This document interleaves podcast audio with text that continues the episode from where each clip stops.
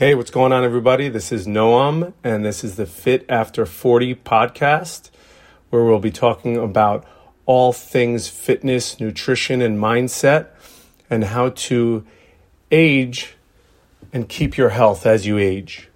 So, today we're going to talk a little bit about nutrition timing.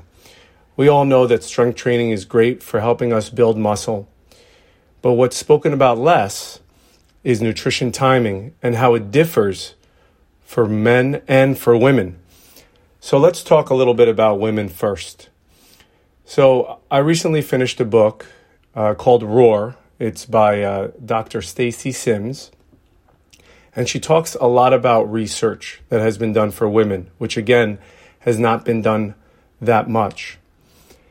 Now, nutrition timing is different for women for a number of reasons. They are very different than men, anatomically, hormonally. So we can't expect their nutrition to be the same.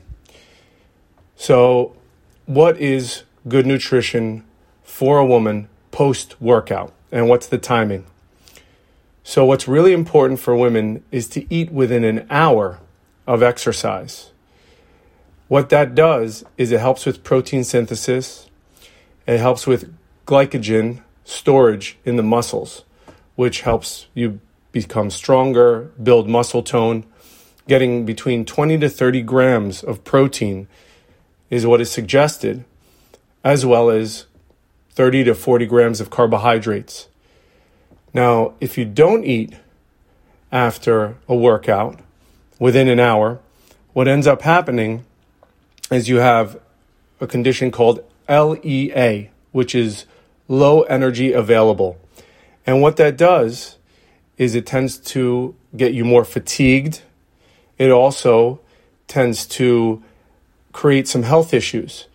And also, you don't get the most benefit out of all that effort you put in during the workout, during the strength training workout. So, post workout nutrition is super important for women, and it's super important to get it within an hour. Now, what type of things should we eat?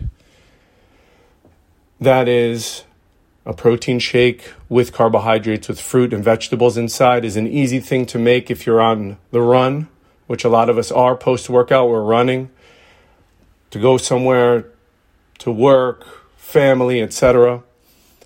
Another thing you can have is an omelet, which includes, let's say, one full egg and four egg whites. I know that seems like a lot of eggs, but that's what you want to get in order to get to that 20 to 30 grams of protein. For men, it's going to be a little different. Men, it's more about the amount of protein that they intake over the whole day.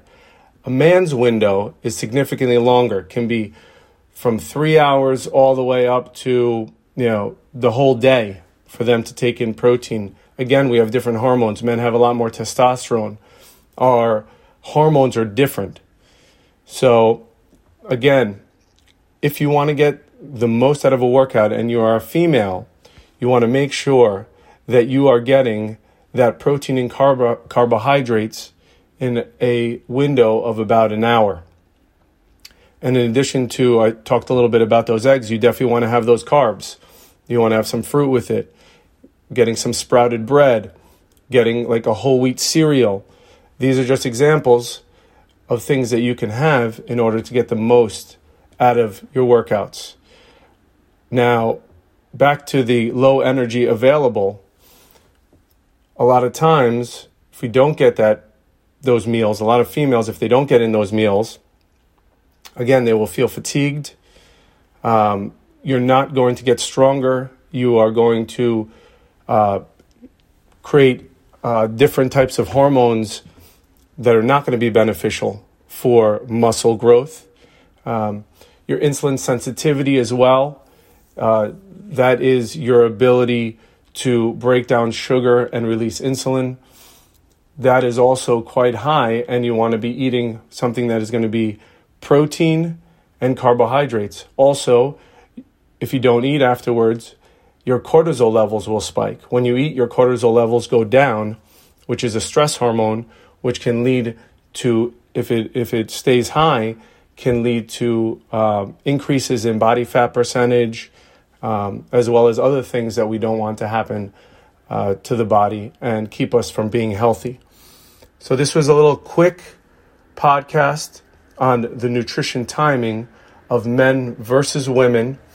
Um, next episode, we'll be going a little bit into uh, the different menstrual stages of women and when it is best to push with the exercise and when it is best to kind of hold back. So, training women according to their menstrual cycle is something that has gotten a lot of momentum recently. So, stay tuned. Hope you found the information here useful and um, stay tuned for the next one. Thanks so much.